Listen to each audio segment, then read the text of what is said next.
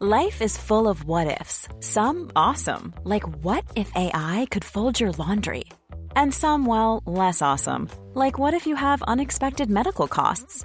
United Healthcare can help get you covered with Health Protector Guard fixed indemnity insurance plans. They supplement your primary plan to help you manage out of pocket costs. No deductibles, no enrollment periods, and especially no more what ifs. Visit uhone.com to find the Health Protector Guard plan for you.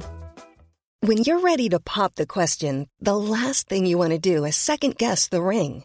At Bluenile.com, you can design a one of a kind ring with the ease and convenience of shopping online. Choose your diamond and setting. When you find the one, you'll get it delivered right to your door. Go to Bluenile.com and use promo code LISTEN to get $50 off your purchase of $500 or more. That's code LISTEN at Bluenile.com for $50 off your purchase.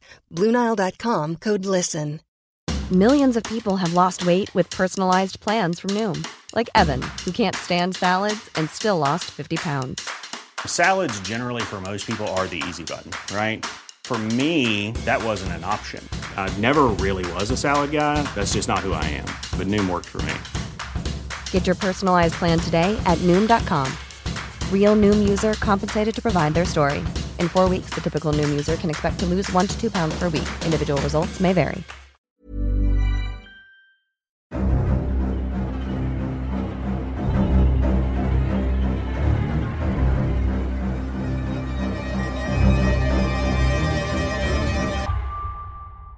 Welcome to the Traidar, a Traitors podcast. My name's Matthew. I'm a writer working in TV development, and I am a handy faithful. The Traidar features deep dives into every episode of the multi award winning hit TV competition series, The Traitors, as well as interviews with contestants from the shows. This season of the podcast is dedicated to The Traitors Australia Season 2. And today, I'll be exploring episode 7 with a returning guest co host. Before we re meet him, let's hear some Traitors updates in TT News.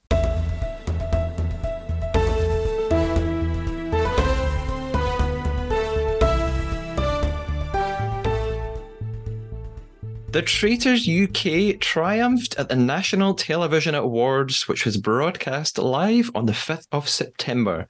The programme won in its category for reality competition, beating tough contests from Love Island, Race Across the World, and SAS Who Dares Wins.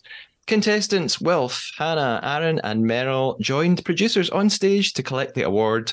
Wilf took to the mic to thank everyone who voted and also read a note from Claudia, who couldn't be there because she's currently filming season two here in Scotland. The note read, Thank you so much to the NTAs. I wish I was there, but I'm busy wearing tweed and hunting traitors. This award is for the amazing team at Studio Lambert and the BBC. We're also grateful to make the show with our fantastic faithfuls and traitors. P.S. If Wilf's wearing a cloak, don't trust him. Meanwhile, sadly, Claudia didn't win in her TV presenter category, being beaten boringly and predictably, there I said it, by Ant and Dec However, it was still a great night for her as her other BBC show, Strictly Come Dancing, won in the talent show category. Well done to everyone at the Traitors UK. What a brilliant way to keep the momentum going for the new series. Next, this is more podcast news than Traitors news per se. Just some updates that I thought were pretty cool and I wanted to share. Firstly, I think I'm now allowed to reveal that my first interview special for this season will be the superstar of season two, Traitors Australia, the utterly betrayed, faithful, absent star of the podcast, Annabelle. By the time you hear this, I will probably have already spoken to Annabelle and the interview will be on its way to you soon. I already have more questions to ask her than I'll be able to fit into her time, but I'll try. Secondly, I recently posted and talked about a podcast hitting 10,000 downloads. Maybe that's uncouth podcast etiquette. I don't know. I don't care. I just wanted to celebrate all the new followers, probably thanks to this amazing new season of The Traitors Australia. And the download figures will have doubled by the time this season of the podcast is finished. So thank you so much to everyone listening. And since I know so many of you are still absolutely fascinated by Paul from season one, His interview special with me is now approaching two and a half thousand views on YouTube alone, never mind Spotify and Apple downloads and streams. Finally, I want to give a big thank you to Maria and Michael, who both donated to the podcast ko-fi.com page. I appreciate that so much. That's really kind of you. Truly helps me with the running of the podcast and gives me a big motivation boost too. So thank you so much. The ko-fi.com details are in the episode description, and I'll probably mention it again at the end of the episode. So, all in all, the podcast is thriving as we approach the end of the season. Good news all round. It's time to get into episode seven. And to help me do that, we have a returning guest co host on the podcast. Let's meet him.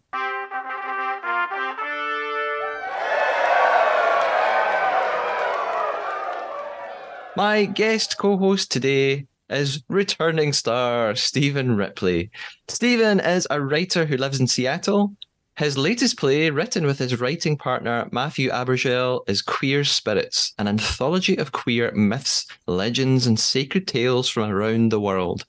Steven enjoys practicing yoga, qigong, and dance, reading, cooking, nature walks, and watching movies, hockey, and theatre.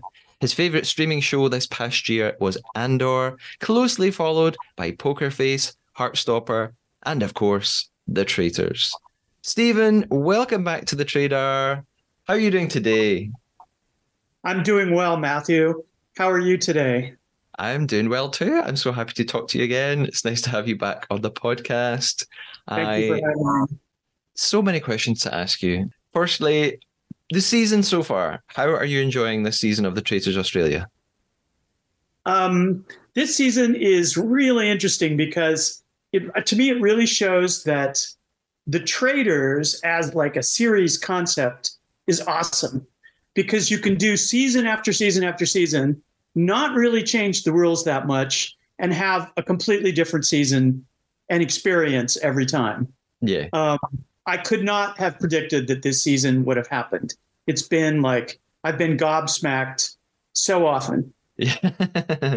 uh, yes, and we'll probably be gobsmacked again in this episode, which we'll get to.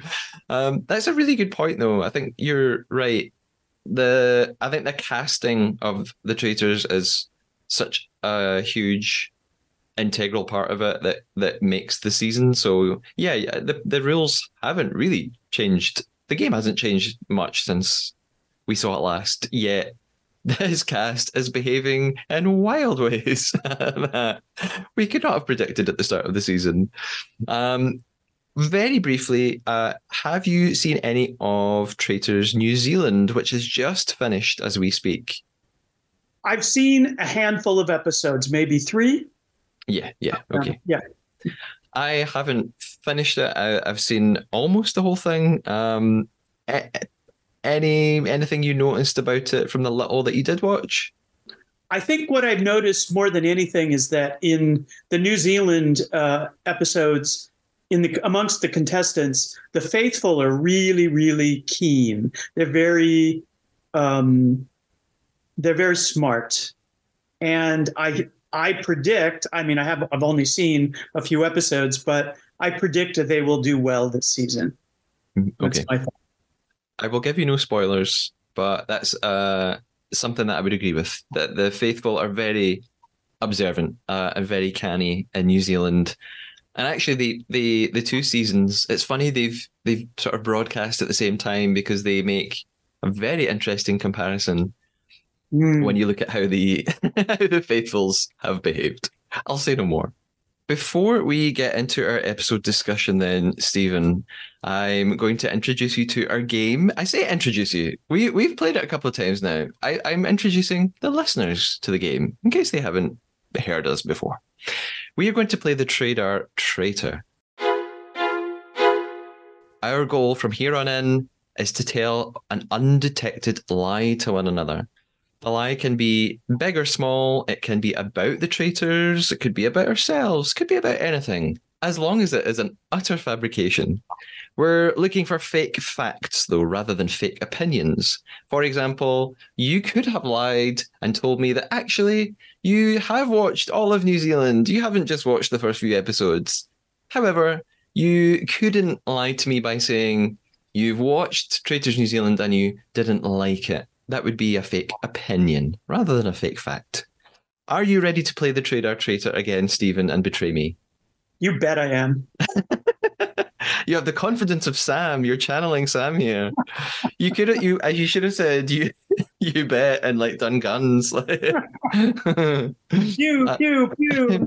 yeah, pew pew pew. In that case, I'm ready to try and betray you too. Uh, we are going to talk about episode seven of Traitors Australia season two. Let's go.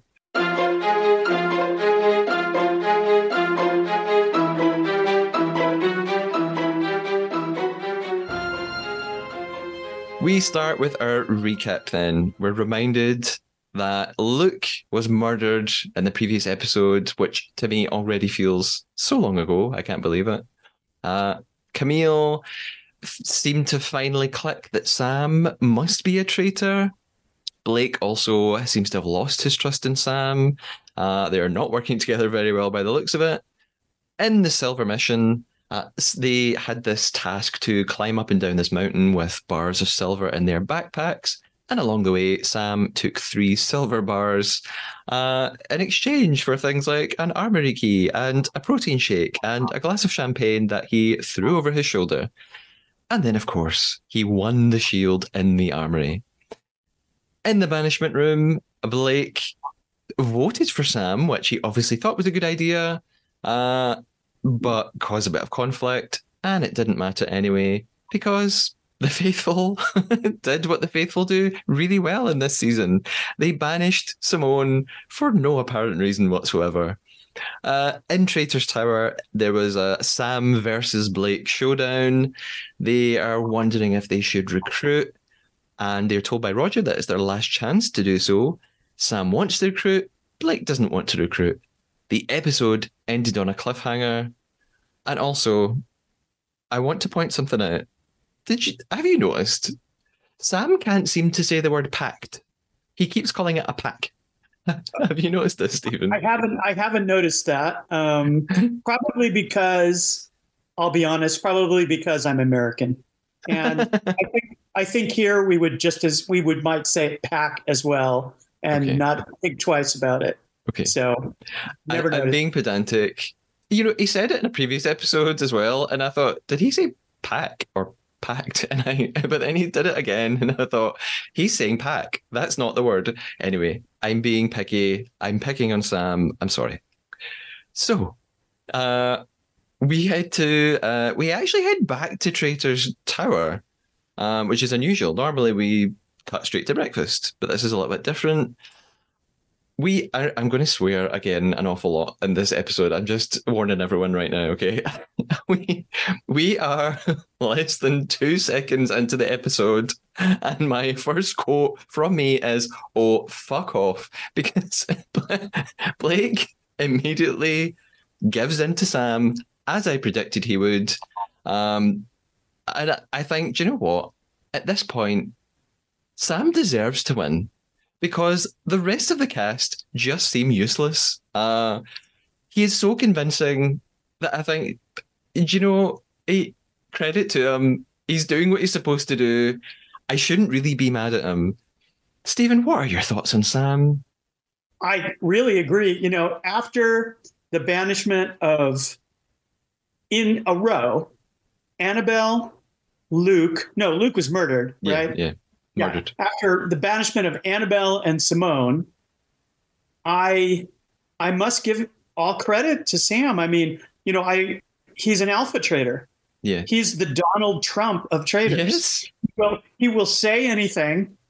Um, he just steamrolls through, and I think he has a good chance of winning.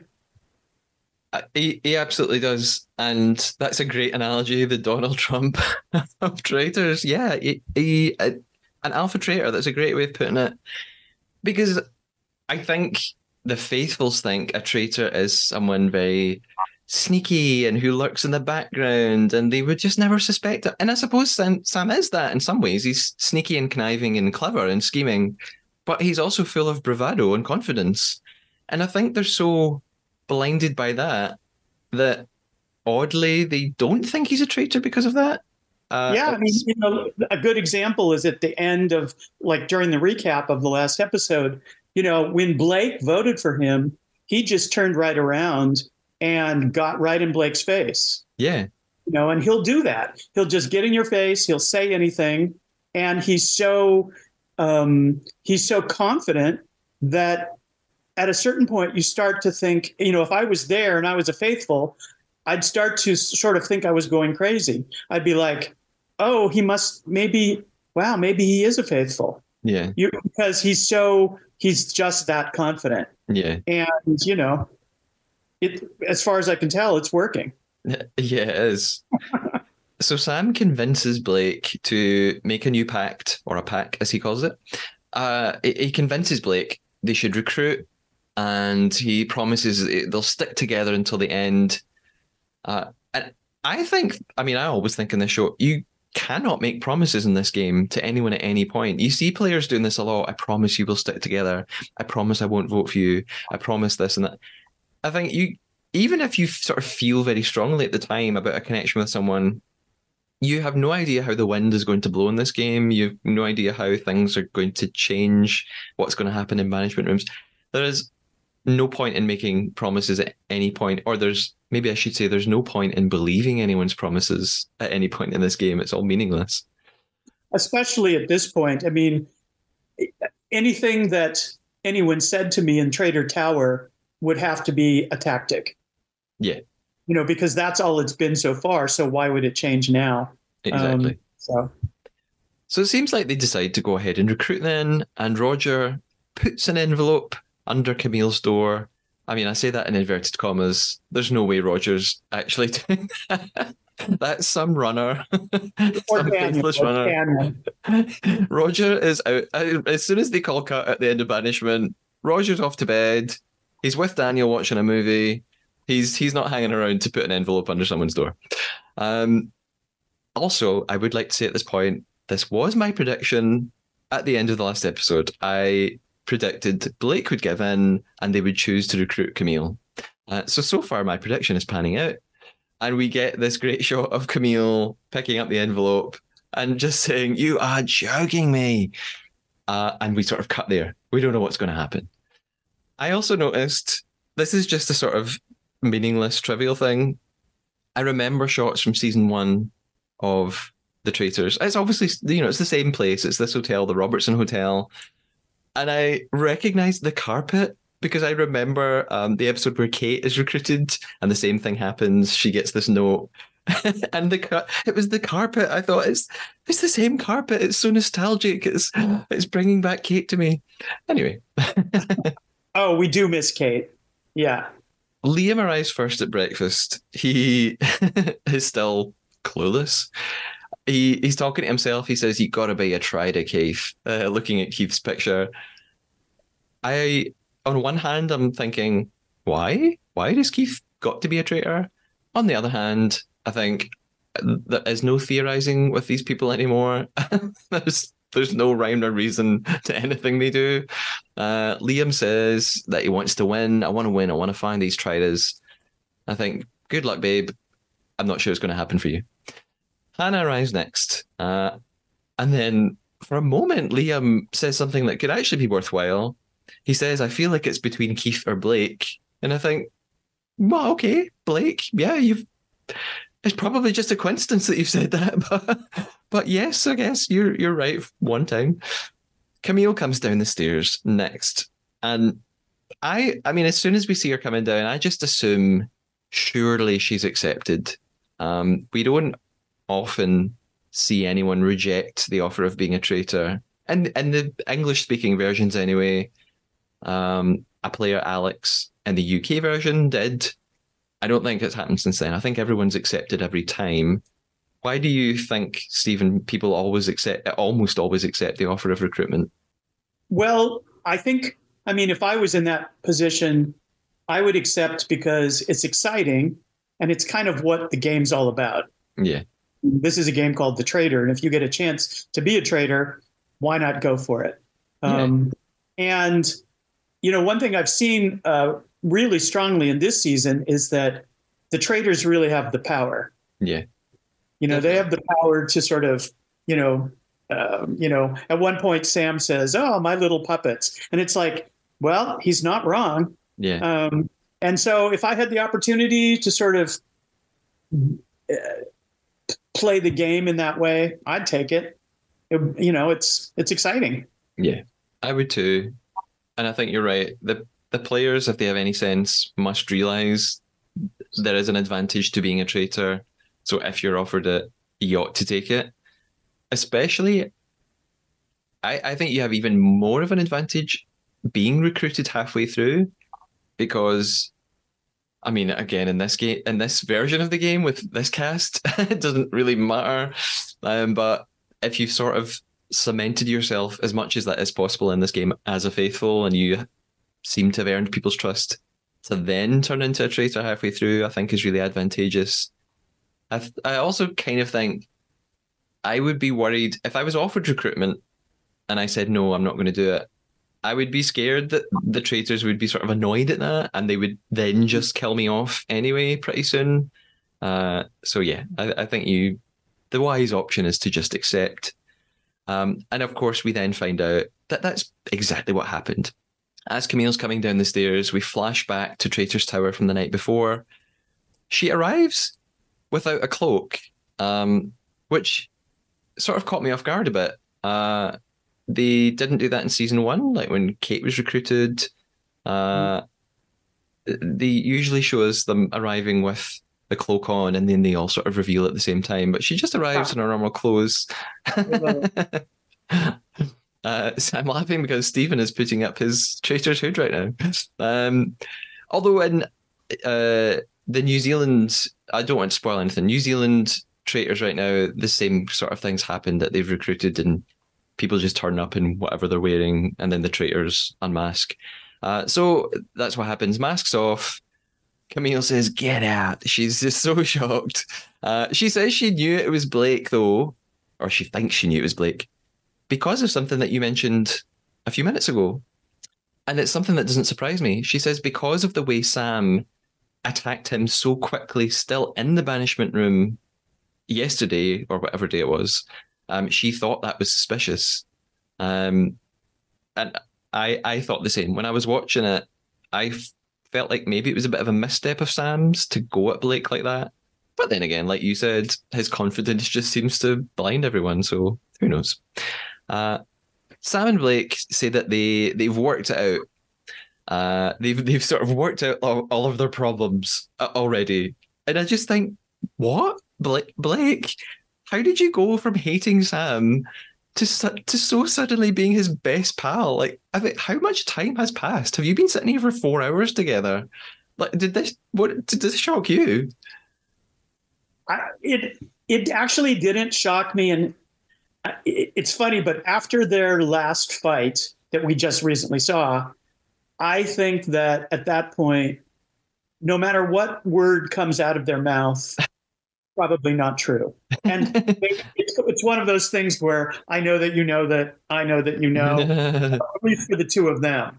Camille may be a little different, though I'm not sure that she trusts anyone in Trader Tower either. But um, yeah, I think they're they're saying a lot of words, but the words are kind of meaningless because I just don't think they trust each other, even yeah. if they say. Yeah, I guess it's maybe just more comfortable as well for Blake to just, you know, he he's got two options. Like either go on arguing with Sam all the time, and it's clear that we hate each other, not hate, but we're mad at each other, and therefore he's kind of likely to just turn on me, or he's going to just like, I'm just going to have to fake being friends with him, fake that I'm okay with it. That's my only option here to survive. I mean, it's so interesting because uh, on the one hand, if you're faithful, and things are going south in the game, then you feel like the biggest challenge is this sort of loss of ah, my intuition sucks. Uh, I my my brain isn't working. I need a better brain. But if you're a traitor, the biggest challenge it seems is when there's discord amongst the traders. Yeah. That's when they really start to sort of crumble a bit because that's when they get really emotionally unsure of what's happening. Mm-hmm. So yeah. So interesting. Yeah. The our, our new traders then I guess. Uh, well, the, the existing traders talk to the new trader and they say that they've got this plan. They want to hide the recruitment. They want to hide the fact that no one will have gone by the next morning. And the way they do this is by pretending that Sam was the intended murder victim, but that he'd survived because he has the shield. Um, I'm in two minds about this. At first, I thought, "Oh, this is so clever. This is," and and at this moment, I thought, "Oh, Sam is very intelligent. He's probably going to win," because I, I, I thought no one's going to figure that out. That's actually really genius and making Sam look like a faithful. Although, then I thought again about it, and I think I mentioned this in the previous episode.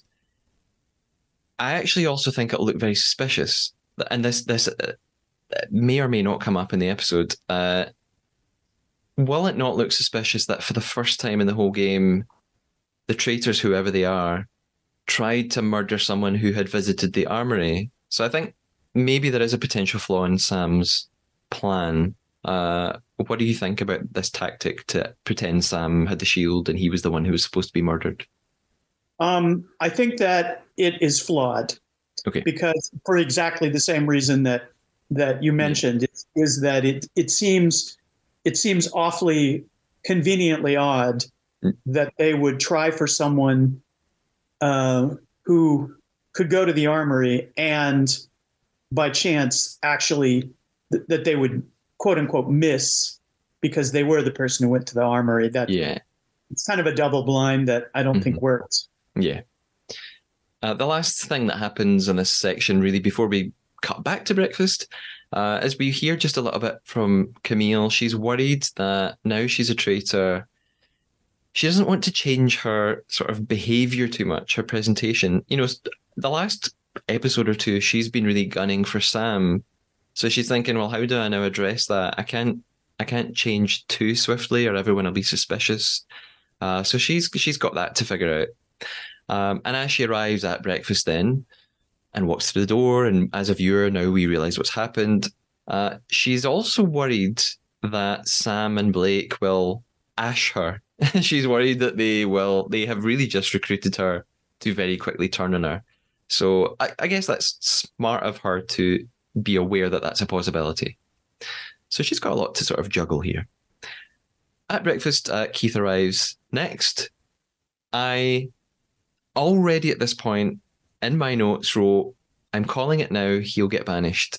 I I'm basing this off of the way we're being presented with people's dialogue. The fact that Liam walked into breakfast and the first thing he said was, You got to be a traitor, Keith, just makes me think, why did they show us Liam saying that this is going to be important? So my prediction at this point was Keith's going to get banished tonight already. I'm just sort of trying to read the clues of editing, I suppose. Um, next, I, I have to take a breath. Can we talk about Sam and the cowboy hat? Like, what? No way did he have that with him. It- surely production have given him that fucking hat because he keeps banging on about being the sheriff. Like, that- do you think that's Sam's hat? No, I don't. I think, well, I think that it might be his hat, but they may have had him send it in, like have it delivered or something. Yeah. Because he has been going on and on about being the sheriff. Plus, it's a white hat, it's not a black hat. So, yeah. yeah, What it's does that hilarious. does this mean something significant in America if a white hat versus a black hat? Yeah, I mean, in the classic, like 1940 Western, the white hat is, Oh, you're like a good guy. uh, and the black hat is the bad guy. Okay, of course, of course. So and he's, that actually got into the culture so much that I even remember remember watching an old uh, an episode of Buffy the Vampire Slayer, and they start talking about who are the white hats and who are the black hats. It's like wow, it's really part of the culture. okay, so- okay. I see. So Sam's or or production are playing into that very well, I guess. Like, give him a white hat. He'll look like a saint. It's outrageous. he pulls it off, as always. Yes. Uh, Blake and Gloria are the last two who we're waiting for. So everyone starts theorizing that Blake is probably a traitor if he comes back. Then Gloria arrives. They're all very shocked. Um, Gloria says that she also thought Blake was a traitor.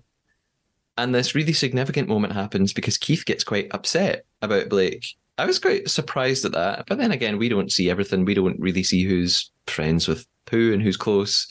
Uh, I just didn't know that Keith and Blake particularly go on that well. But Liam spots it and immediately thinks it's fake. He thinks this is suspicious, and Keith is pretending to cry. However, Blake then walks through the doors. Sarah literally screams like she's being stabbed. Everyone is elated, they're jumping up, they're so happy that no one's been murdered.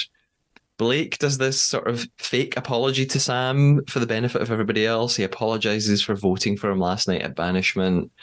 Um, so I, I don't know how believable. Well, it must be believable. No one seems to question it. But then we cut to Blake and his sort of confessional, his MIV, his main, main interview. He says that actually he still doesn't really trust Sam. But I guess, like we said before, he just thinks he can't win any other way but by going along with Sam. Uh, so he's he's bluffing all around. He's bluffing to the faithfuls, and he's trying to bluff to his fellow traitor. You know, it's a little bit it's a little bit interesting that they don't talk about it much, but because of Sam's confidence and his sort of in your face quality that he's so good at, I often have wondered while watching if some of the other players are not a little bit frightened of him. Yeah. Like they're kind of like, you know, they're wary of him. They're Mm-hmm. wary of him is probably a better way of putting it. Yeah. Um, um, and I think that Blake, more than anyone, really feels that right now because, as you say, I think he kind of knows, boy, I've got to make good with Sam or I'm not going to win this game. Yeah. Because he sees that, you know, he could be the first traitor out. Yeah. So we'll see. But yeah. That that makes sense to me. Yeah.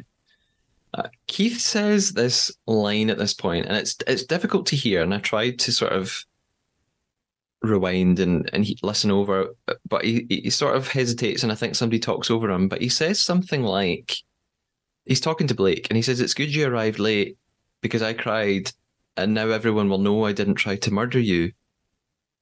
Um, and I, the fact that they show us this line, um, even though it's a little bit mumbled, makes me think again that's significant. Why have they let us hear that? It, it feels like Keith maybe just made himself look like quite an obvious traitor. Um, and again, I think Liam picks up on it uh, and thinks it's very odd that Keith would say something so overt like that. Sarah then asks, Has there been a recruitment? So at least she's come up with that possibility. And Liam, I don't understand this. Liam immediately goes, No, they would have tried to murder Sam. And everyone just goes, Oh, yeah. And I think, why is that the conclusion they've come to? I, I still don't understand it. Like, wh- why? Yeah. I, I mean, have you got any thoughts? I can't understand why they just instantly go, Oh, no, no, no, it's because Sam was almost murdered. That's why. Why is Yeah, that their only conclusion? It made no sense to me because the the to me the obvious conclusion is there was a recruitment. Yeah. Um, and uh, later, as we see, to be fair, one of the players does begin to figure this out Yeah. and pull it through. But um, yeah, I, I I couldn't fathom the logic. Um, at, I, I guess it seemed clear to them, but I, Yeah. I it didn't seem clear to me. So I suppose now that I think about it, m- maybe it's just the fact that there haven't been any recruitment so far, and at no point has Rodger mentioned it to them. So recruitment isn't really on their mind, and the fact that the normally recruitment happens right after a traitor's been banished, mhm. but that isn't the case this time. So maybe just the fact that well, they they still they they got rid of one traitor like five episodes ago, so maybe that contributes to them just assuming that recruitment is off the table. So so so maybe that's why some a, a, a murder attempt gone wrong is the only so, obvious solution. So so so maybe it's just that. It could be, but you know, as we said earlier, Sam, everyone knows went to the armory. Yeah. I could see that. I could see in a gameplay of the game that later in the game, like very late in the game, as a traitor, you would need to take that risk at some point because as the numbers get fewer, Yeah. you really have to look at that. But the numbers aren't that few yet, so why would they chance it? So I don't know. Yeah, I agree. Uh, in fact, the next note that I've taken is that Gloria does raise a point about the armory, and she, thank God, asks, "Why would traitors go for someone who visited?" And Keith, Keith says, "Oh, they probably decided to just take a one in five chance." But I, I my giant capital letters note here is, "Why does no one think this is suspicious?" they just don't seem to question it. Uh, Liam, being Liam again, says, "I know you're not a it." Right to Sam, and I just, I just, I don't know why he's so confident in that. He's been saying it every episode. Sam's my bestie. Trust Sam 100%. I would bet my house on Sam being faithful. I I don't know why. I I understand Sam's charming and charismatic, but Liam has blind faith in him. Uh, it's startling to me. So Keith then says, "This narrows the pool down substantially." because you're not one. And he points at Sam. You're not one. And he points at Blake. And I, again, I just think, have I missed something? Why does Keith, where's this coming from? I, I don't know. Uh, Liam then suggests, again, in front of everyone, that Keith could be the traitor. And Keith gets really angry about this. Like he is like you can see him physically getting annoyed by that. Like he's really irritated that someone suggested that he could be a traitor. And I, I think that's a bit hypocritical. I think Keith, you can't really get that annoyed. A, it's a game, and at some point you're all going to get accused of something. But I thought you you've quite happily accused other people and then got them banished. Uh, so I don't think you can be offended when someone questions you at some point. Um, I wondered, I was actually wondering at this point myself, I wondered, gee, I wonder if this is the first time in the game anyone has accused Keith.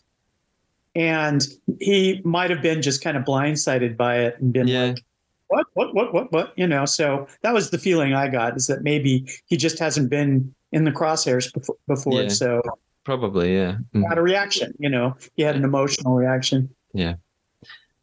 Uh, Rodger arrives and he gives them this sort of gobbledygook speech about how something happened last night, but the nature of what happened is vague and he can't really tell them what happened. So they all just continue to assume their theory they've come up with. They assume, oh, yeah, it's uh, the traitors tried to murder Sam and it didn't work. Um, Sam then speaks in his confessional and he says, Everything is going perfectly to plan. And I guess it is. He also reminds us Blake took a shot at him and missed. And he says he'll take a shot at Blake with a tank. Uh, so that makes us think, oh, he's going to turn on Blake at some point soon. But again, I sort of think that maybe Blake deserves it. Uh, uh, maybe well, I, I was going to say maybe Blake deserves it for being daft enough to trust Sam, but he doesn't really trust Sam. He's pretending to trust Sam, so maybe I'm being a bit harsh on Blake here. I before we My move on note, to the, my- the note that I wrote is Sam does not like to be betrayed. absolutely not. He's he's mean- got quite an ego. Yeah, I mean, he he enjoys betraying, but he does not like being betrayed. Nope, absolutely not. Not having it. Before we Uh. move on to the silver mission, there's just sort of a, a question in my mind that that occurred in this breakfast scene. Um, so I thought I'd ask your opinion on it. I wonder because we've never seen it in an episode, I don't think, in any of the versions I've watched. What actually does happen for real if what if the traitors really did target someone who had the shield for murder? Like we don't actually know how that would play out on on TV. So I wonder would would the victim be told, "Oh, you were almost the murder victim tonight, but you've got the shield, you're safe." Like would Rodger sort of knock at their door and tell them this, or um, does it all sort of happen off camera? Does it get revealed at breakfast the next day when the faithfuls arrive? And that's the moment Rodger tells them, and maybe that's the moment the traitors find out that their murder didn't work because everyone walks through the door. Like we, it's never come up, so we we don't know yet what it would look like if that happened. Like, how do you think they would show us that on screen? I think the you you um, sort of laid out what I think probably the scenario would be. My, I imagine they would take the letter, give it to the person with the shield. We would mm-hmm. see that, and the person with the shield would be all like, "Ha ha ha," and they would show it. And then the next morning, no one knows, including the traitors, so that you get that sort of shock and awe. And how well can the traitors hide their surprise or disappointment? Yeah. Um, of course, they will do that because you know the traitors really do have a lot of power in this game, and the shield is there to give the faithful a one up. And this is one of the scenarios where, you know, it can it gives the power to the faithful. Yeah. So I yeah. think that's kind of why it's there. Um, yeah, because um, that's suppose... why I, am I'm, I'm very much a supporter of the armory. Um, okay. And I'm not. I think this, well, I think this is, the, this is the reason why is because it does give the faithful a little bit of a stick to sort of um, push the boulder in the traitor's direction for a change. Yeah, I mean, I I do I agree with that. I think the the faithful need something. I sort of think why don't they just give them? You know, they do these missions where you can win your way into the armory. I actually think just give everybody a shield in. Just give five or six of them a shield, uh, rather than just one and then they pretend they've all got. I, I don't know. I'm, I'm not going to get into it again. so on to the silver mission. Uh, this is similar to um, one of the tasks in New Zealand, actually, a little bit, uh, because the, the, in New Zealand there, there's a mission there where some of the players are kidnapped and the others have to go and rescue them. So Sarah and Hannah are prisoners in padlocks, uh, which we we just sort of find them that way. We don't really show them how, how they got how they got there. It's, it's a little bit disarming. Um, the others have to find keys by following a map to a bunch of barrels. They then have to roll the barrels towards an axe, which is on a chain, smash the barrels open, get some keys. Rodger tells them it's a silver only challenge, which implies uh, there's there's no shield or armory key on offer at this point, and there is thirty thousand dollars available the players have to like approach the captives, Sarah and Hannah, for instructions because the captives can see the map inside the room they're in. Uh, at the start of the mission, there's a great moment from Sarah. Uh, the faith, or not the faithful, the the the sort of key hunters approach the captives. The captives gives them instructions. They jog off, and Sarah just goes, "We have fucked." it made me laugh so much. Um, she's pretty useless at finding traitors, but she's good at delivering some comedic one-liners. I noticed something during this mission. Um, I noticed that I, I, I guess I've talked about this before, but it felt very apparent to me this time. I feel like I don't really need to pay attention during the missions, not because sometimes they're quite fun to watch um, and they're funny. Um, or the, the there's some action going on that you want to see but i feel like i don't need to pay attention to like the timer in the corner of the screen because i think they always win or they always win at least something. Like i don't i sort of just noticed very obviously for the first time here. There isn't really much jeopardy in these challenges. They always tend to make it to the finish line right at the last second, or they win tens of thousands of dollars anyway. So it, it didn't ever really feel to me like um, once or twice there have been all or nothing missions, but it doesn't happen that often. And even when there are all or nothing challenges, they win it all. So I, I don't know if you feel that way. Um, yes, I do. And this to me, I mean, I wrote, here's my note most boring challenge ever. it. And the reason that I wrote that when it was done was it was an easy one to win. Mm-hmm. And I think it was an easy one to win, maybe because they were trying to help the contestants build up their pot. Mhm, So they yeah. gave them kind of an easy one. There were some amusing things about the challenge, but it was not a challenge that really, as you say, had any kind of jeopardy. Um, it was nothing like the challenge last season where they were on the bridge where the trap doors were falling. yeah. I mean, yeah. that was an exciting challenge to watch Yeah. because it it was it was it it gave us something really interesting. You know, here the most funny thing that happened was that Sarah gave Hannah a massage. yeah, and and screamed in her ear, "We've only got minutes left."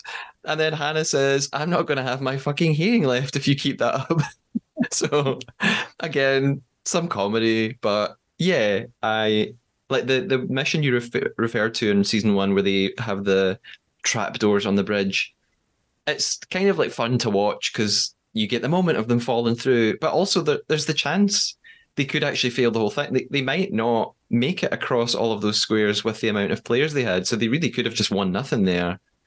And that felt like there genuinely was a chance of that happening. But um, the real, yeah, I mean, the real, the moment of sort of expertise in this challenge was can Hannah give them the proper direction Yeah. and can they do it? Other than that, it was pretty easy. yeah, I, it seemed to me that was my take on it. yeah, um, I, I agree. I Um, also laughed a lot at the very end when they were the women had in the cabin had to break the break the door and then push all the silver out one by one, which was Hey. an amusing visual. Um, I, I, I wrote about that as well because I, I've just written why do Hannah and Sarah have to throw the silver bars out one by one? It's so weird. So I don't know if they were told to do that or if they just chose to do that. And again, there is no way these challenges finish when they say they finish. These timers are BS. Like they, they, they count down to zero perfectly every time. I just do not believe it. And it's actually laugh at this point. It's so ridiculous that it happens every time that I just think this is very clearly fake. Um, so yeah, it annoys me a little. Not annoys me. It just makes me think I don't really care about this part. let me tell you just briefly, if I can. I've been watching the Dutch version of the show, Mhm. and I just watched an episode of it where they gave the people a challenge where they, the, the people who were involved in the challenge, went to different parts of the city and they were each given a task to do. If three out of four of them completed the task, they won the silver. If only two out of four of them completed the task, they didn't win. So Yeah. three out of four. But the things that they had to do were like plunge in an ice bath for two minutes, find your way through a black underground corridor, climb a, a climbing wall mountain, or get a tattoo. no, I mean, this really, I mean, it was a, I couldn't take my eyes off the challenge because it was like, who's going to do what? Who's going to succeed? These were hard things to do. yeah, That is a challenge that, that type of level of, um, you know, suspense I have never seen on any other show, hmm you know, Yeah. so it's very interesting. Yeah. So, So all in all, my thoughts on the traitors in general is I still think the missions are the part of the show that I would change the most. I, I love Banishment Room and how that all works and recruitment and murder. I just think the challenges, yeah, are the least effective part of the traitors that do have there's potential there to do something that creates more tension but I, I they feel like a bit of a they feel a bit throwaway sometimes. agreed. After the mission, then, uh, and they've won all of their silver bars in the nick of time. Um, they were in the cars, and we're heading off to another mission straight away. This time, it's the Shield mission. I wonder why they have a mix in this season between some episodes being Shield missions, some episodes being Head to the Armory. Uh, I don't know why they didn't pick one or the other. Uh, it feels, and I like the Shield missions as opposed to the armory, but I, I don't know why they have a mix between them. It just sort of struck me here. I, I, I, I, it's been working for me pretty well because it seems to me it adds a little bit of tension. Um, so you don't know from day to day, Yeah. oh, it's going to be an armory day or a gold and armory day. And going back and forth, I thought, I think it's a good idea. Yeah, I guess that that does make sense. It's it's a bit more unpredictable for the players, I suppose. Yeah. They don't know what's coming. Yeah. Uh, in the cars, then uh, we have one car with Keith, Blake, Hannah, and Camille, and their discussion seems to be revolving around Liam, mainly because he didn't vote out Ash a way back in episode two. And then he seemed to be leading forward the banishment of Simone, so that makes them think there's something fishy going on here. Uh, Camille's quite happy because she's going under the radar at this point. No one seems to be suspecting her or noticing that she's behaving any differently. In the other car, we have Sarah, Gloria, Liam, and Sam, and they are talking about Keith and Blake. Uh, Liam's going in hard on Keith and the crying thing at breakfast, and Sam reiterates in his confessional that Blake means nothing to him, which we already know. We then get to the Shield mission. Uh, Sam uh, continues in his interview, sort of plotting. His plan is he's going to get Keith out tonight, and then Blake next time. And from what we know of Sam so far, I think, yeah, you probably are going to do that. um, the mission then is this axe throwing challenge. It's it's pretty much like the previous Shield mission. Instead of fiery arrows, it's axes now. You uh, they have to hit. There's there are pictures of the different players. You have to hit a picture with two axes, uh, or any two people can hit it with an axe uh, to eliminate someone. And we start working our way through them one by one. Blake aims for Keith straight away, misses. Sam says this quite disconcerting thing. He says, I've been throwing axes at trees my whole life. I'm like, my immediate reaction is, um, psychopath? Uh, why, why, Sam? Have you been throwing axes at trees? Um, maybe he is from a family of lumberjacks. I don't know. Uh, I'm curious, do you have a axe throwing, um, like sort of gaming facility in uh, Glasgow? I I think there is one in Glasgow, yeah, and there's one in Edinburgh, yeah. So it's it's it's becoming a thing here that people go and do for Yeah. fun, yeah. We don't have one though. I think there might be one in Portland. So I don't know. I don't know if I'd. I might enjoy trying it. It looks fun, but it Yeah. looks hard to do. Yeah, Um, looks like it would take a few practices to get the hang of it. Um, and actually, I was going to talk a little bit about this. I, I predict the. I, I well, I think back to season one. I interviewed Dirk, who was a contestant on the show, and I talked to Dirk about some of the challenges. And Dirk said eh, we were talking about one specific challenge. I can't remember which one, but he said, "Oh, you know, we do trial runs." He says we they do let us practice it a couple of times. So I think that probably applies to most of the missions. So I'm pretty sure they'll they'll give them a go of the axes a few times to get the hang of it, and then they'll say, "Right, we're going to do it for real now. Cameras rolling. Let's do it." So I, you know, I, they'll probably have half an hour, an hour to to give it a go and see how it feels. Otherwise, they could be there forever, and and they must they, they must need like safety. Some Oh. person on set to be like, "Here's how you don't throw an axe at someone's face. Let's all be careful, please."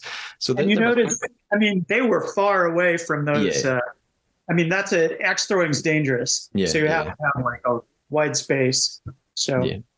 Fun to watch, though. I liked it. Yeah, it's good fun. Uh, Sam, after revealing that he likes to throw his, uh, throw axes at trees, he hits Hannah's block, uh, and he says that she's well. He says she's the smartest player in the game right now, and that's why he's targeting her. I think a wouldn't be hard to be the smartest player in the game, and b how I think why is Hannah the smartest player?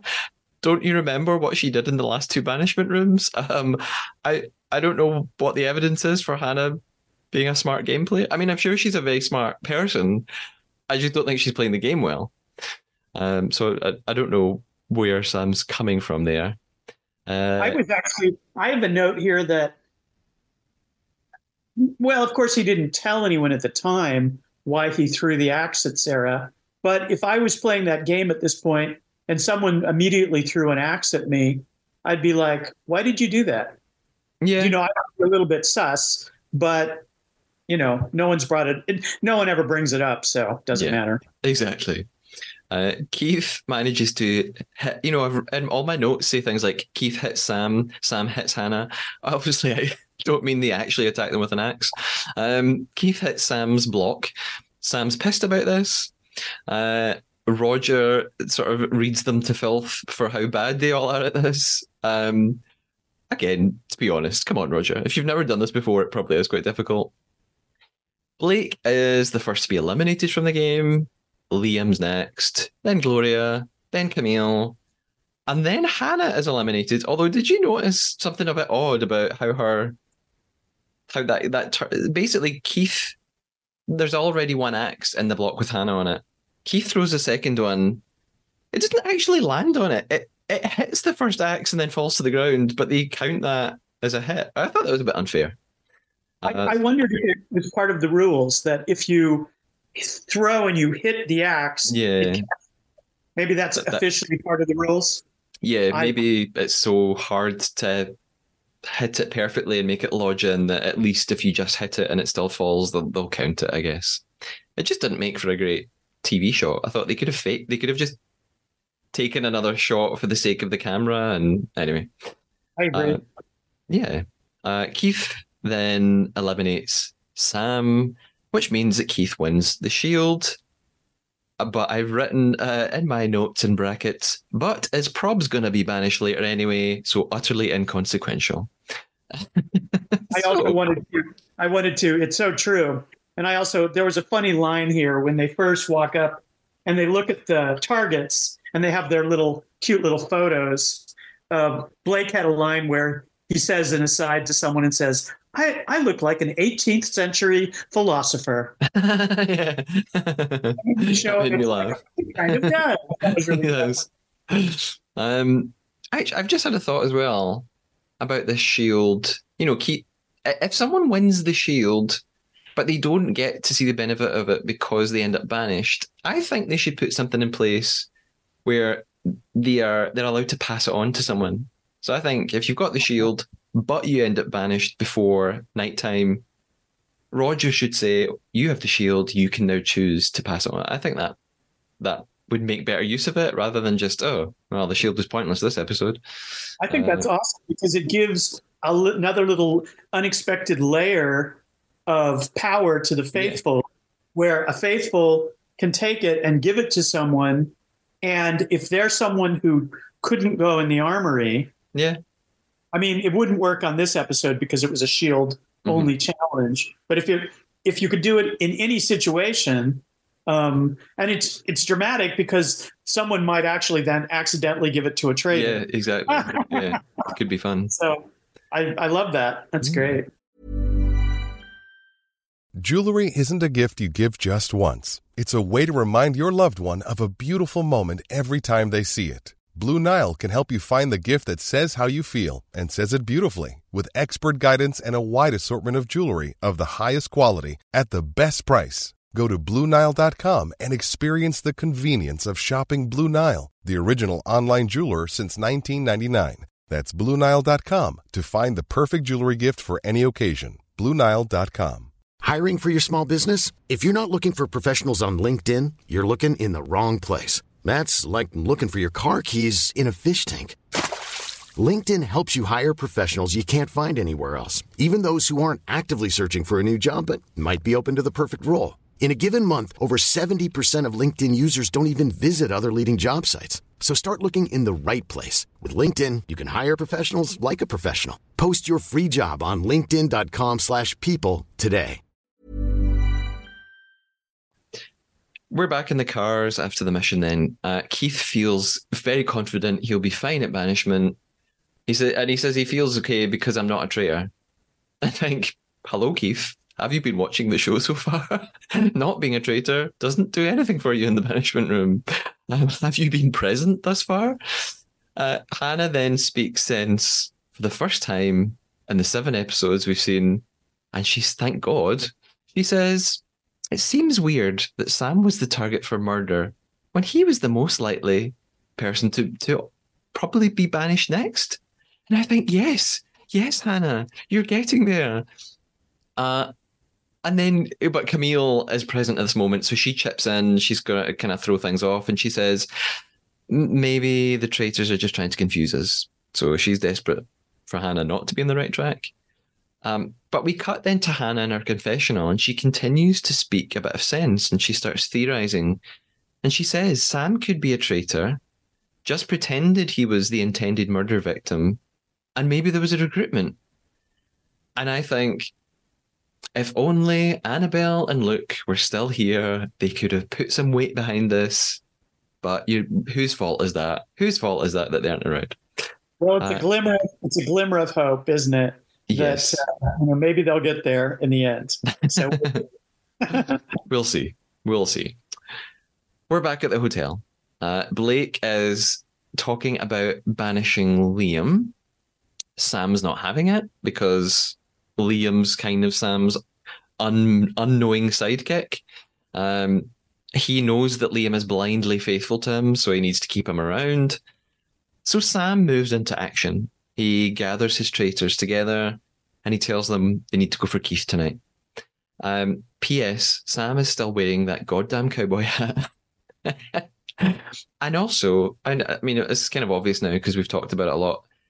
Sam is scarily manipulative. Um, he tells he tells Blake. I mean, we know he's convincing, and he's charming, and he's persuasive. But I've used the word manipulative because there's something very devious about the way he does these things. He says to Blake, "Look, um, if you," he says, "if you if we agree to banish Keith, um, then this will prove this will prove how much I've got your back." Sam is saying to Blake, "You know that some people are trying to get you tonight. I'm helping. I'm doing you a big favor here. I'm veering people away from you. So you know." I, I'm I'm doing something really worthwhile here, and you should be thankful for that. Uh, Blake, the, I have the words written down here for the same moment. Uh, manipulating slash threatening Blake. yeah, I mean, in a side a sideways fashion, and Blake cannot be cannot be unaware of it.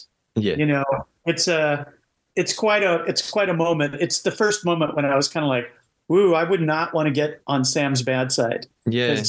You know, And again, it's it's we should probably be maybe we should be giving credit to Sam and saying, well, do you know what? He's playing the game really well. That's what he's supposed to do. But I also just sort of look at Keith and think, you know, that just appeasing Sam is not going to work for the rest of the game. Like at some point, you're going to have to fight fire with fire. you you can't just go along with everything he says. It's not going to go your way in the end. I think. well, I do give. I mean, I do give Sam total cred for it because this is the persona that he's choosing to play for this game. yeah. and he's being very very as we've said it time and again he's being very confident and this is how he does it i mean i use words like threatening but it's how he's playing this game Yeah. and at this point there is no one else on the playing board who can match him Yeah. you know, so you know that's that's how it's going Mhm. that's why And- i think he may well win Yeah. And the reason that Blake doesn't want to turn on Keith is because he thinks that Keith is an ally. But yet again, yeah, Blake Blake is bulldozed by Sam and sort of seems to reluctantly agree with this plan because Sam gets what Sam wants. um, if I was, if I, I mean, assuming Sam is straight man, if I was a woman watching this show, I would never want to go near this man. I would think this is the ultimate red flag. Like this guy's terrifying. Like, and I know it's just a game, but I would sort of think, is this revealing something about this man in general? I don't know. Well, you know, it's so interesting because just a moment later, Camille really she has a little interview and she kind of puts it all in perspective when she kind of shrugs and says, "There's no honor among thieves." Yeah, yeah, You know, and she sees that very clearly and she states it right up front, and that's you know how how at this point all the traitors are playing the game. Yeah. There's no honor among thieves, and that's just you know it's so interesting because i w- I've been telling you in this episode about that Dutch season I just watched of uh, um, that I, I don't want to spoil it too much, but it was an example, without giving away too much, of a bunch of a tr- of a group of traitors who are very faithful to one another, Yeah. which I had never seen before in any other season Mhm. of the traitors. You know, in any other flavor of it. So it's interesting to contrast the way that people choose to group together or not socially. And so there you have it. You Yeah. know, Yeah. Uh, Camille, yeah, you, you mentioned that uh, she talks in her interview. She says that Sam is the most persuasive and charming player, but that she knows she cannot trust him. So she, she, yeah, she gets it. And I think at this point that Camille, please take him out before the game ends. I, and maybe I shouldn't think that because um, maybe I should just be supporting Sam and thinking he's playing amazingly. He's just so smug. It's so difficult to watch. uh, Hannah talks to Sarah and Liam and Gloria and Keith. Um, they're sitting outside, I think, at this point, and she tells them this theory she's got about Sam. Uh, at that Sam, it- it's weird that he had the shield, and it's weird that they've all jumped to the conclusion that he was the possible murder victim. And and Keith jumps in as well and even mentions, yes, it would be weird if for the first time in the whole game the traitors tried to murder someone who'd been to the armory. And it, again, there's a glimmer of hope here because I think, yes, they're figuring it out, they're banding together. But also, I know at this stage, this is all meaningless. And I already knew at this point, I, I've written here, they will not banish Sam. I, I, he's just too good, and we've seen it too many times already. That Sam is, uh, I, and I don't even know how he does it. Sometimes he's just a master at escaping the spotlight. So despite this little chat here, I just think this isn't going to work. They they just seem so under his spell that it doesn't matter what evidence they've got against him. He will talk them out of it. I wonder too if they're starting to feel, uh, what's the word? They're kind of uh, crestfallen Yeah, because they have, in this conversation they have some good ideas. You know, like Gloria says it has to come like a blindside, and it's like exactly. And if you do that, it will work. But then they don't do it. yeah, But they have the thoughts to do it. But I think they're feeling a little shy and crestfallen, and ah, we've you know we're the gang. They're the gang that can't shoot straight. yeah, You know, they, they just can't quite seem to find a traitor. yeah. And so they feel unsure of themselves. And uh, wow, yeah, I feel sorry for them. yeah. You know, must be difficult. there it comes up more than once in this season the idea of a blindside the the faithfuls think we have someone in mind let's go in there and no matter what we're going to vote for that person but maybe we won't talk about it and every time it falls apart um, which is so frustrating to watch although sam way back um, in episode one or two sam seemed to have it figured out that he he had this sort of code in the banishment room uh, because there was uh, it must have been episode one that he wanted to get Ash out straight away, or maybe it was two. And he'd spoken to Annabelle and someone else about it. They were going to go in and they were going to kind of blindside Ash, but in the room, Sam could read that it wasn't going to work. So we get shots of him looking at Annabelle and just shaking his head as if to say, you know, abort the plan. I feel like the faithful need need that sort of thing. They need to agree amongst themselves a code, right? I'll rub my right ear if we're going to go ahead and vote for that that person. I'll rub my left ear if I, if we should abandon it, and we'll all make sure we look at each other. They need something because they have these plans, and they go into that room, and everyone changes their mind, and no one knows what anyone else is thinking, and it just always goes awry. Someone comes up with an entirely new name, and then everyone jumps on the bandwagon, Yeah. and then it fails. That yes. happened what, like four times this season, Yes. or more. Um, Sarah, uh, just just to sort of finish off this this part, Sarah also agrees that Sha- that's the way that Sam showed off his shield was maybe a bit show offy, um, and even Liam for a moment seems to think, "Whoa, maybe there's something in this. Maybe Sam's not what I thought." and then Liam says, "I need a bigger brain for this," and I think Liam, that might be the case here. Uh, Yeah. I have written next to that, ha ha, because it was just very funny. It was a funny moment. He was so like, ah, this game. Oh, poor, poor Liam. Yeah. Uh, and you're right. Glo- Gloria has this line about it having to be a blind side, but I sort of know that it's not going to happen. Um, Hannah even notices how cool and calm and collected Sam always is, which uh, is probably true and probably a very good observation to make. Sam's meanwhile still doing his sheriff talk. It, I, I just can't bear it. it's admirable, but I can't bear it. So we arrive at the banishment room then. Rodger talks to the players about revising their assumptions, revisiting people maybe they haven't even considered. I wonder, is he gearing them towards Sam? Or is this just generic chatter that actually could apply to anyone? Blake offers to start off the discussion. Uh, and I think, oh God, what are you about to say? He says that he changed his mind about an hour ago. And he says maybe someone has kept him close deliberately and he's been blind to it. And he suggests that Keith could be the traitor. Um, and Keith is saying, I was really upset at breakfast. I couldn't have faked that. I'm not that good an actor. I'm not an actor at all. Um, Liam comes back at that and refutes it. Says, "No, no, you could, you could have just been acting. You might just be an amazing traitor. We don't know what to believe. I, I don't, I don't think you really were upset."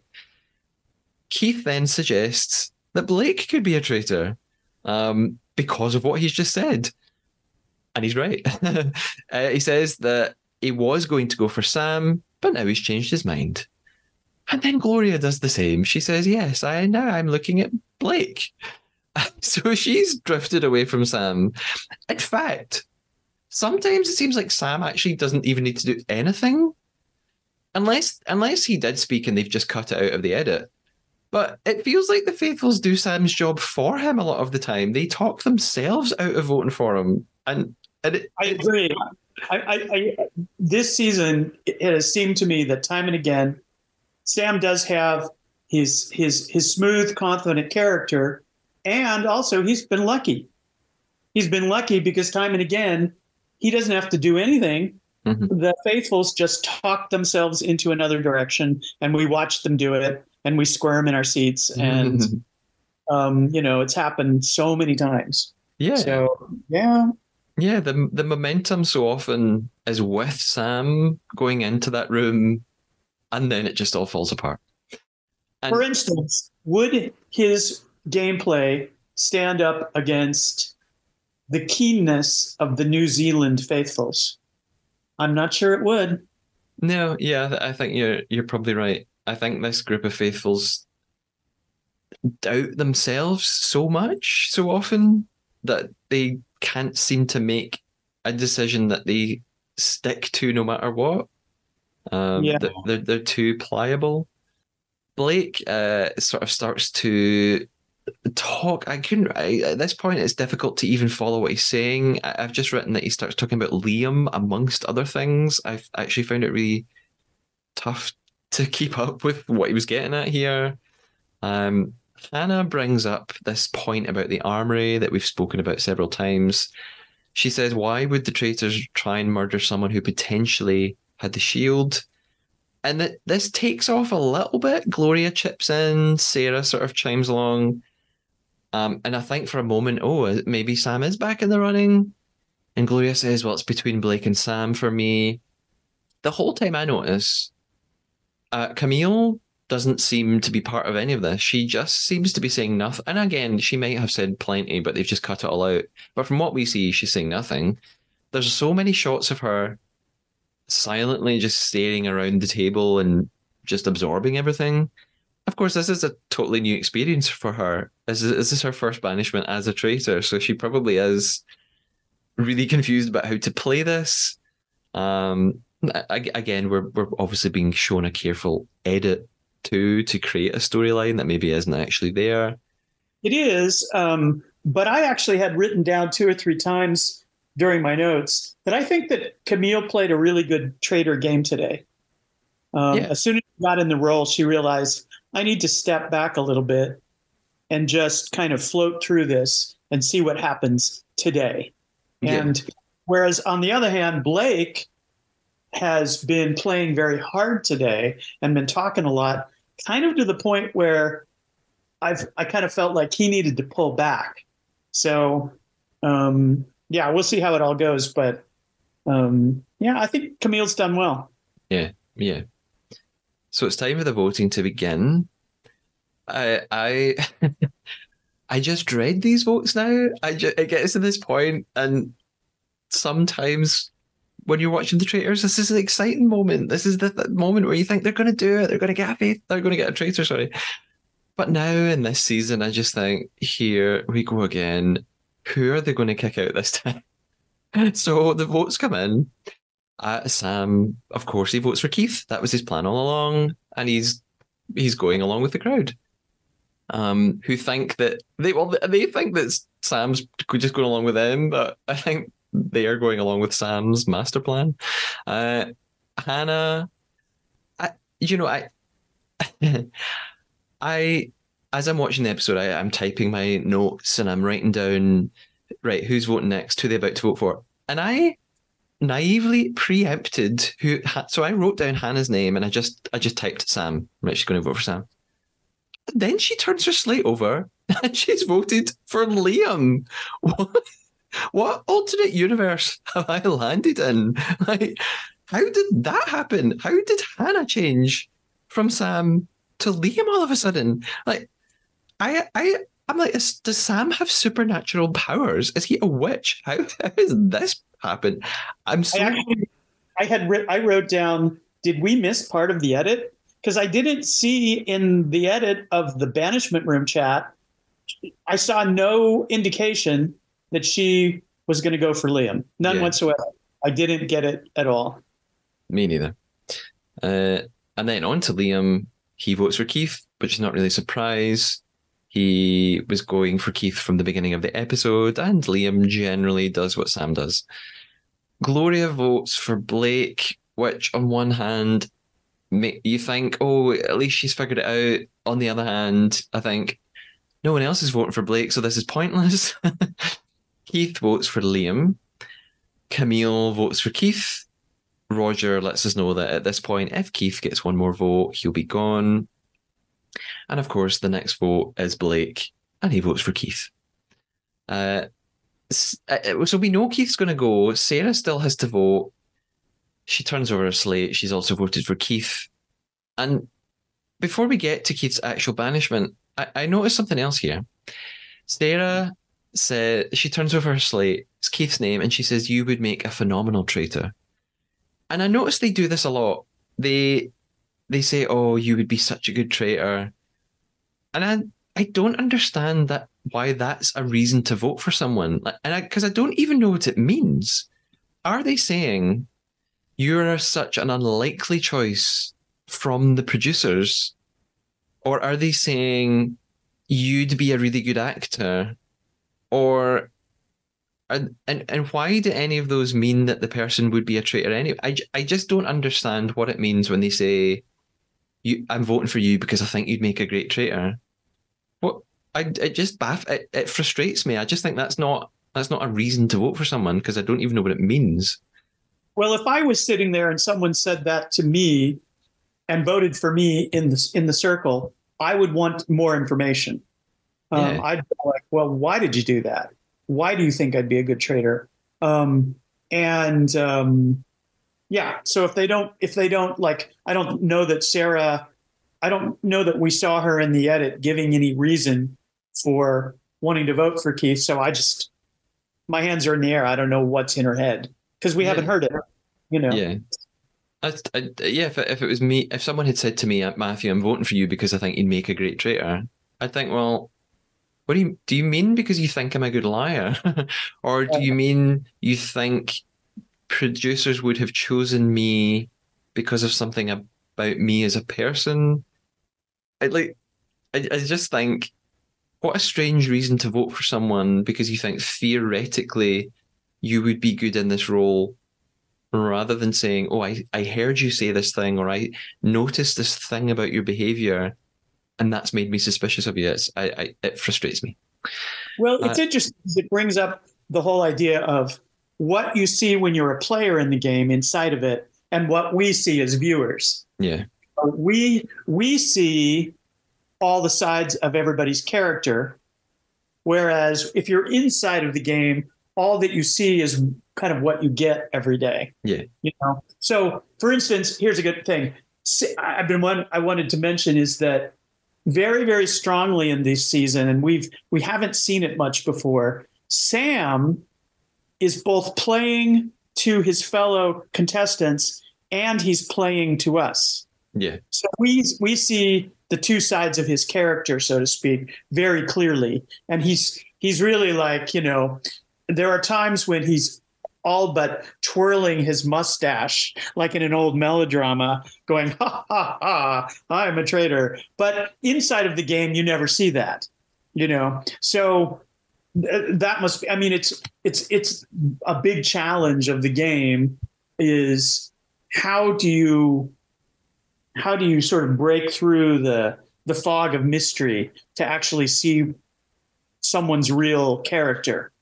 Must be hard to do, I imagine. Yeah. And yet people they rely on their intuition, as Sarah is at this moment, to say, I think you'd make a great traitor, even if they aren't really sure why. Yeah. They just say it anyway. You know, it's a it's a shot in the dark. uh, so Keith has been banished. I it feels bad to say this, but I kind of don't feel that sorry for him. Like, I mean, I'm annoyed that the faithfuls have messed up again, but I I I can't quite forgive Keith for how he spoke to Annabelle and Simone. So sorry, not sorry, Keith. Keith stands up. He he actually gives this great speech that makes for very good viewing. He says, There is something I've been lying to you all about. And he tells them his real background. He says, I was an undercover cop for 20 years, tells them he's this best selling author, one of Australia's most decorated police officers, which is weird because no, no one knows who the hell he is. and he, he says this funny thing, though. He says, I lied to you about that, but I didn't lie about everything else, including my life, my career, my family. And I think, well, actually, you did lie about your career, so that's not true. and he says, nor did I lie about being a faithful. And off he goes, and we get all our shots of like Liam just looking confused as ever and despondent as ever, and they just all realize what they've done. Well, Blake and Sam already knew what they'd done, and Camille. Rodger speaks to them. He tells them there will be another murder tonight, and tells them they cannot afford to do this again, even though they probably will do this again we're off to Traitor's Tower then for the end of the episode. They are, first of all, the the three traitors are really shocked at Keith's background and everything that they just found out about him. And Sam says, well, he's not a very good investigator, which is true in this case. Um, and Blake is really gleeful about the fact that he managed to turn Keith's vote around in the room. So he's kind of quite proud of himself here. Camille points out there are only four faithful left. And it just makes me think at this point, and that th- we still have two episodes left, but I think there is no way the faithful are going to win this game now. I can't see it. Um, the faithful, to, the faithful would have to band together, all vote for the same person, and a traitor would need to turn on their own for sure to get at least one of the others banished. I, I can't fathom the faithful winning this season already at this point. Um, it's it's weird to see Blake and Sam being very chummy again now because they're on such a high.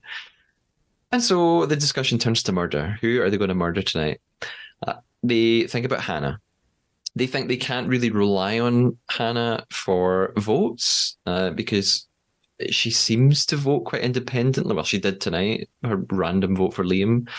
Uh, and more importantly, she's on to the Shield debacle. She seems to have figured out that it was very strange that Sam had the Shield and all that stuff. Um, they think about Gloria as well. They think that Gloria is starting to become a bit more confident. She's speaking up a lot more in the banishment room. And she has been voting for Blake fairly consistently now. So that's not good for them. Uh, Camille seems to be loving being a traitor. I think she she's really enjoying it now after her first banishment room. Uh, I my final thing I noticed here was a bit of UK traitors music playing in the background again. So we have Sam Watts. It's just it probably has played several times in episodes, and I just haven't noticed it. But at this point, I thought, oh, that's UK music. I recognize it. It's cool. And our episode it really ends there with a decision for murder seeming to come down to Hannah or Gloria.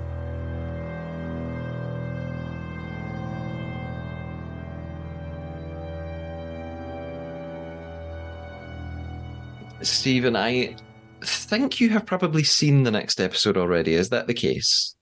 Yes, I have seen it. Okay. I have too, which means we, we can't really speculate too much about what's going to happen because we both know what's going to happen. Um, but what we could talk about this episode overall, I guess. Um, how? I mean, I, I said a minute ago I can't see the faithful winning. Uh, do you feel that way as well? Do they have any chance of winning without talking too much about the next episode? Um, right at the end of the this seventh episode, what I wrote down is after the next murder, whoever that's going to be, three on three is a knife's edge. If they don't get a traitor, they are done. Yeah. And that's just the way it is because in the next episode, it's going to be Sam, Blake, and Camille, and then Liam, Sarah, Gloria, and or Hannah, assuming that they kill either Gloria or Hannah. So that makes it three and three. They're on a knife's edge. If they don't get a traitor in that episode, they're done. If yeah. they kill another faithful, they banish another faithful. There's I, I can't see any scenario for the faithful winning this season. Yeah. Just seems unlikely.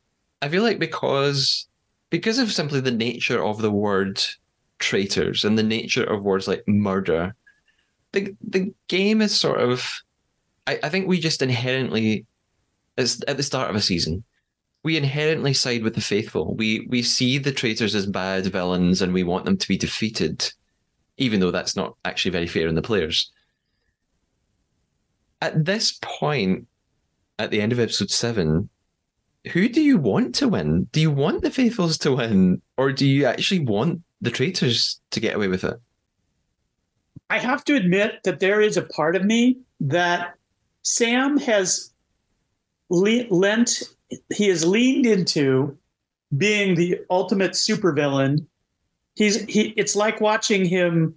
He's um. What? Who is that character? Um, in the um, the Austin Powers movie. Who's the the the oh, villain? Doctor Evil. Doctor Evil. He is leaning into being Doctor Evil so much.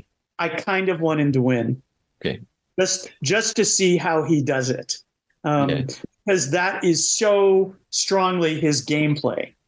Um, but on the other hand, I would love it if Camille won.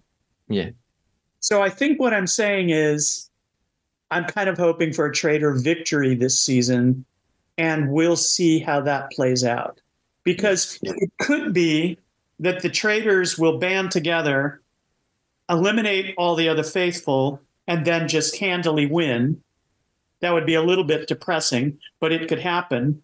Or it could be that the traitors will start turning on one another and the drama will be how will they pick one another off and who will get picked off. Yeah. Yeah. Um, so uh, there's still drama to come, but it really looks like the traitors are going to take it. Yes. I, at this point, I'm torn because on one hand, I think the faithful are very, very frustrating to watch this season, but it still would be an amazing, exciting last minute victory. And it would make, I guess, it would make for a nice sort of narrative arc if at the last minute they finally figured it all out and they somehow managed to beat the traitors at the last second.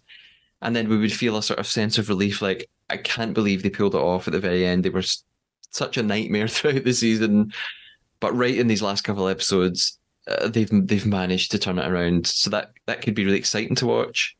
But on the other hand, I agree with you. I I kind of I don't know why, but I hate to admit Sam had although he's very annoying to watch, he's so good at it that I think why should I not want him to win? Actually, he was given the role of a traitor and he's just grabbed it. So I shouldn't really be mad at him for that. He's he's playing the role he was assigned and playing it incredibly. So maybe I should just sort of turn and think, yeah, I I want a player to win who's fulfilled the role incredibly and gotten away with it. Uh, so maybe I should want Sam to win as much as I can't believe I'm saying that. But I, I think part of why I might want Sam to win isn't because of Sam, it's because of how bad the faithful have been. So it's like I want him to win because I'm mad at them, not because I like Sam as a character. And again, again, I'm I'm treating him as a character because we we don't know him. I don't know anything about Sam, um, so I'm judging him as a sort of fictional creation, um, not not a real person in the real world. It's so interesting because we've seen multiple seasons now. We know how the finale will play out a few episodes on. It's going to be nine episodes this yes, season. Only nine. Yeah. So we're the next episode is the penultimate episode, and then we're on the finale. So we know dramatically, we we know what's coming. Is they're going to stand outside, and there's the fire, and there's the bags, and there's the green flames, and the red flames, and, you know, as you said, I mean, if the veil was pulled from the faithful's eyes and they realized what they had to do at the very last minute, they could still win. Yeah. And that would be super dramatic. Yeah. Um, but Occam's razor being what it is, I don't think that's what's going to happen. No. Just all things being equal. So we'll see. I think so too. And they I they probably won't do the flame thing. They didn't do that in the first season. They did that in the UK and US ones. Oh, um, okay. Unless they, they may adopt it for the finale of this season, uh, but they didn't do that in Australia. Everything just took place at the table. Oh, that's right. It did. Yeah, yeah, yeah. I wish they did the flames. Yes. They're very dramatic. It's dramatic, it's cool visually, and it just sort of like elevates the, the the end game. Like it makes it feel different and separate from a normal banishment. So it, it might be nice to take them outside and just put them in a different space for the big final round. And yeah, color flames are cool. Now we have been playing our own betrayal game before we conclude it. Uh, Steven, where I, you could tell us where we could find you online, or maybe there's something that we should be checking out that you want us to know about. Well, um, I'm at my usual Instagram online, which I think I've given to you in the past. So that's where I can be found. And then the other thing that I've got going on is I'm co producing with my friend Elia um, a movement workshop that we're doing in the fall into the winter this year um, called Movement Medicine. And we're online right now for registration. It starts on September 30th. So if people would are looking for a, a really cool flexibility and mobility class, my friend Elia will be teaching it. And um, you can f- register for it online at eliamrak.com. That's spelled E L I A M R A K dot com. And if you go to the homepage, you can find your way to our program page and find out all about uh, registration. It's a really cool program. I've been doing it for years, um, and uh, a lot of people really like it. So, you know, check it out. Yeah, that sounds great. And this is online, so Yes. we can anywhere in the world we could be Yes, and we have people from all over the world. It happens on Saturdays at 10 a.m. United States Pacific time. So just you know calculate the time for your time zone. But we have people from all over the world constantly taking part, and we're all on Zoom together, and it's super cool, super fun. So Yeah, that's awesome. And there are listeners of the Traidar from all over the place, so everyone will be able to take part. awesome. So we've been playing the Traidar Traitor, Steven. Ah. We've been trying to deceive one another, backstab one another, betray one another. I have lied to you during our conversation. Did you lie to me? I did, and I had to sort of invent it along the way and throw it in. So I didn't plan for it. Just came out of my mouth. Uh, I have a couple of guesses for what you might have lied about. I don't feel that confident that either one of them is the lie, but I'm going to have to pick one. Um, do you do you have any idea what I might have lied about? I have a guess. Okay, uh, I'm I'll, I'm going to guess yours first. Okay. So, you mentioned the Dutch traitors a couple of times, and I haven't watched the Dutch traitors, De Verraders, so I feel you've got one up on me here. You could tell me anything about that show, and I wouldn't know if it was true or not. so I wondered if maybe you mentioned something about that show that wasn't true, and I'm going to go for the big one because it would be a really great double bluff to lie about something so wild. And I, I wonder if you lied about the mission where one of them has to get a tattoo to pass. Is that a lie? No, that's the absolute truth. I can't believe that. I can't believe I they made them didn't, do but I did not. I did not say whether or not that person got the tattoo. No, you didn't. You didn't. That was the suspense, but they did in fact have that as a mission. That's, I, I, c- I mean, on one hand, I think that's insane. On the other hand, I've been watching and finding out a lot about Dutch TV as part of my work in TV recently, and Dutch TV does some wild stuff. Uh, some of the greatest shows in the world originate in the Netherlands because they are so good at doing crazy, wild, outrageous, controversial new things.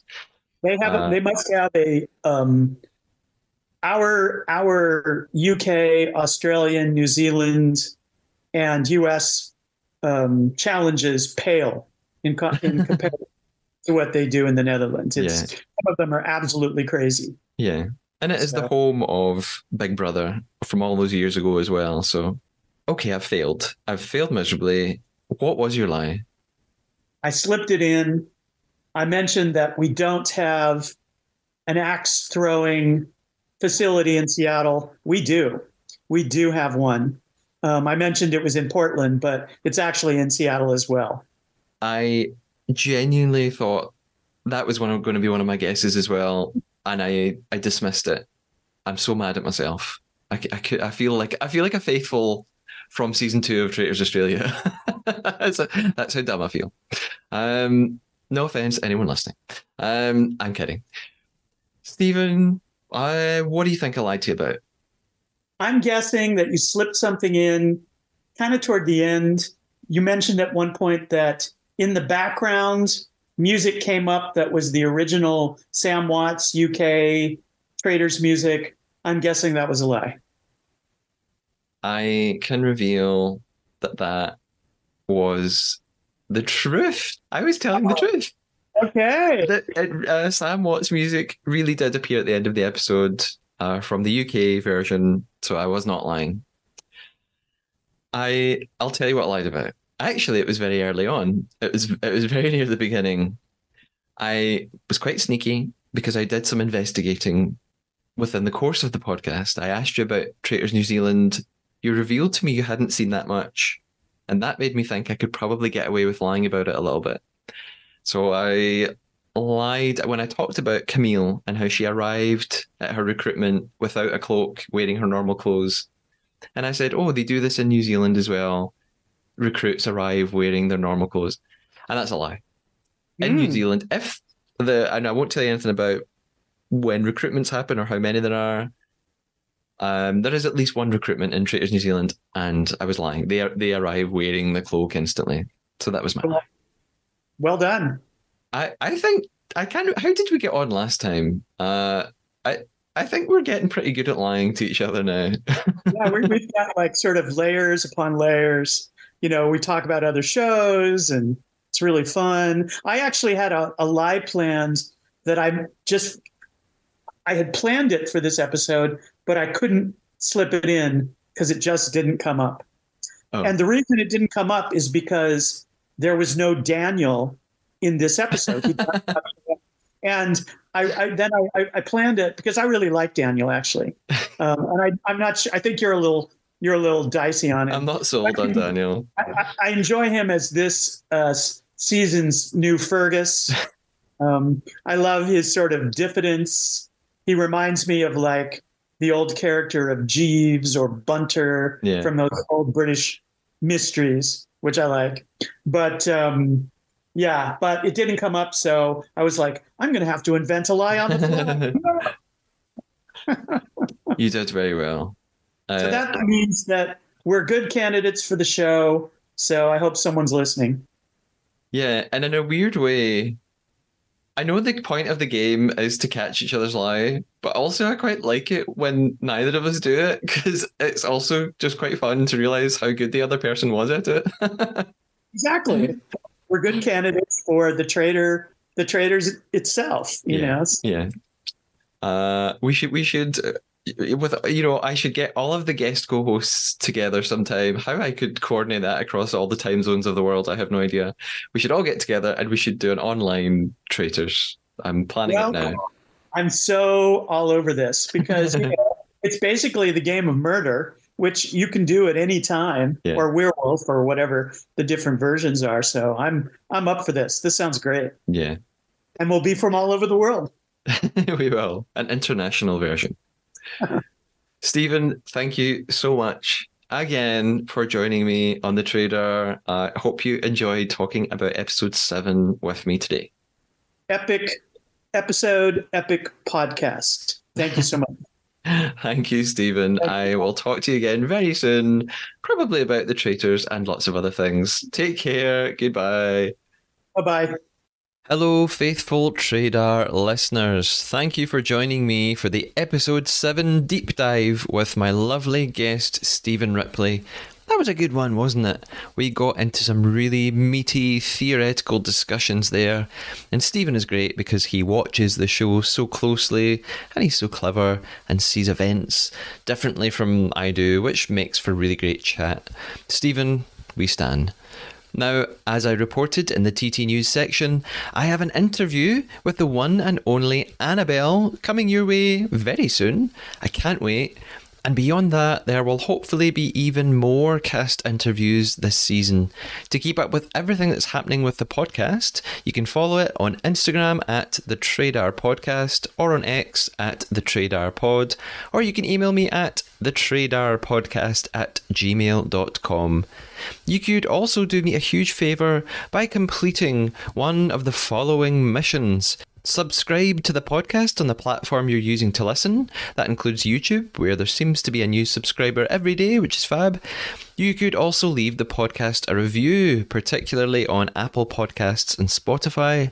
And lastly, you could unlock the ultimate achievement and be like Maria and Michael, who I spoke about in TT News, by donating to the podcast Ko-fi page. It's just a one off payment, no subscription. You can decide how much you'd like to chip in to help me keep the podcast going. That's at ko-fi.com slash Matthew Keeley. That's spelled M-A-T-T-H-E-W-K-E-E-L-E-Y. Until next time, when I'll be joined by another brilliant returning co host from the previous podcast season to help me explore episode 8, the penultimate episode, stay faithful.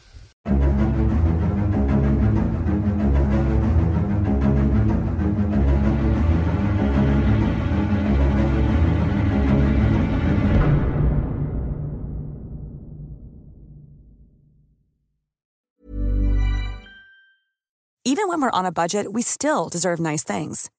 Quince is a place to scoop up stunning high-end goods for 50 to 80% less than similar brands.